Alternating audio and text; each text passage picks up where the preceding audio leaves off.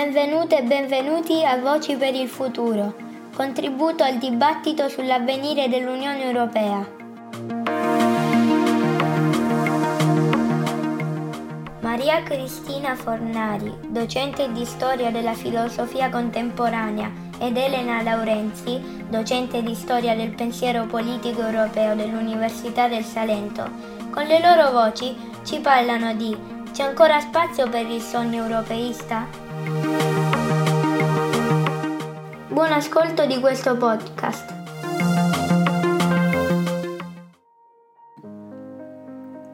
Si fa difficile parlare di Europa con il sottofondo delle bombe alle porte. Le parole che dal dopoguerra in poi sono servite a rappresentare il patrimonio politico e culturale del progetto europeo, diritti, democrazia, libertà, rischiano di assumere il suono stridente della propaganda, di essere messe paradossalmente al servizio dell'esaltazione nazionalistica, usurpate, manomesse, svuotate del loro significato più proprio.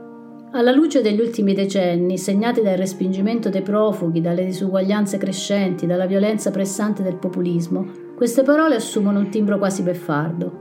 Come osserva Donatella di Cesare, sembra che dell'Europa si possa parlare solo al condizionale, Quel che oggi è, quello che avrebbe potuto essere.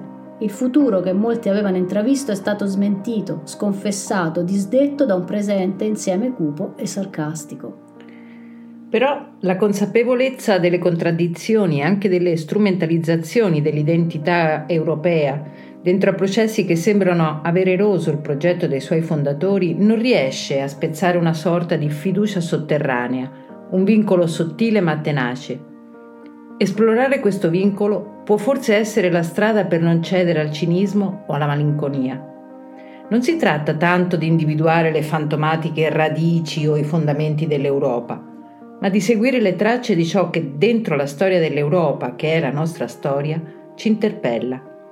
Ciò, ciò a cui sentiamo di dover rispondere, di cui vogliamo o possiamo farci carico. Maria Zambrano lo scriveva nel 1948, dal suo esilio, Andare allo scoperto di cosa sia stata veramente l'Europa non è altro per noi che scoprire ciò che di essa ci risulta irrinunciabile. Se non lo facessimo, proveremmo l'orrore di sentire che la continuità di qualcosa che viene da molto addietro sia spezzata proprio con noi. È necessario allora custodire la memoria di ciò che l'Europa è stata nei suoi momenti di grazia e di pienezza, in quei momenti, per esempio, in cui si è offerta come spazio di un'autentica e partecipata libertà politica, come il manifesto di Ventotene che ha ispirato la fondazione dell'Europa stessa. Quello è stato un momento di democrazia sorgiva, sbocciato nel piano del fascismo, quando alcuni spiriti immaginarono il futuro di una terra libera dalle catene e dalla guerra. Evocare questi gesti non risponde a una logica consolatoria e nostalgica contro la tentazione di rinnegare e liquidare la speranza e la passione politica di quegli atti, occorre invece difenderli con lealtà, perché essi ci ispirano e illuminano il nostro agire nel presente. Come scriveva Ernst Bloch nel Principio Speranza, si ha bisogno del canocchiale più potente, quello della coscienza utopica, per penetrare proprio la prossimità più vicina. Forse proprio perché utopica e sperimentale, la Federazione Europea, immaginata da Rossi e Spinelli sulle orme di Kant, non reclama un'identità forte, non si erge su fondamenta granitiche, non gode di istituzioni imperiture. Estranea all'ottica dello Stato-nazione, possiede invece la forza fragile dell'autentica democrazia, perché la democrazia comporta la capacità di comporre la pluralità dinamica, puntuale e insieme mutevole degli umani, in una visione sempre a venire, sempre da sottrarre alla sua chiusura istituzionale e identitaria. Già Nietzsche sottolineava l'importanza di superare le caratteristiche della propria cultura di appartenenza in vista di un reale progresso culturale e spirituale. L'aspetto nazionale è una cintura che si chiude attorno all'anima di un popolo, la crosta che si fa sempre più dura e costruisce intorno una prigione, le cui mura crescono sempre. Il nazionalismo è artificioso quanto inutile, una volta smascherata la sua logica egoistica, bisogna dirsi francamente solo buoni europei e contribuire con l'azione alla fusione delle nazioni. Il buono europeo preconizzato da Nietzsche può ancora dirci molto.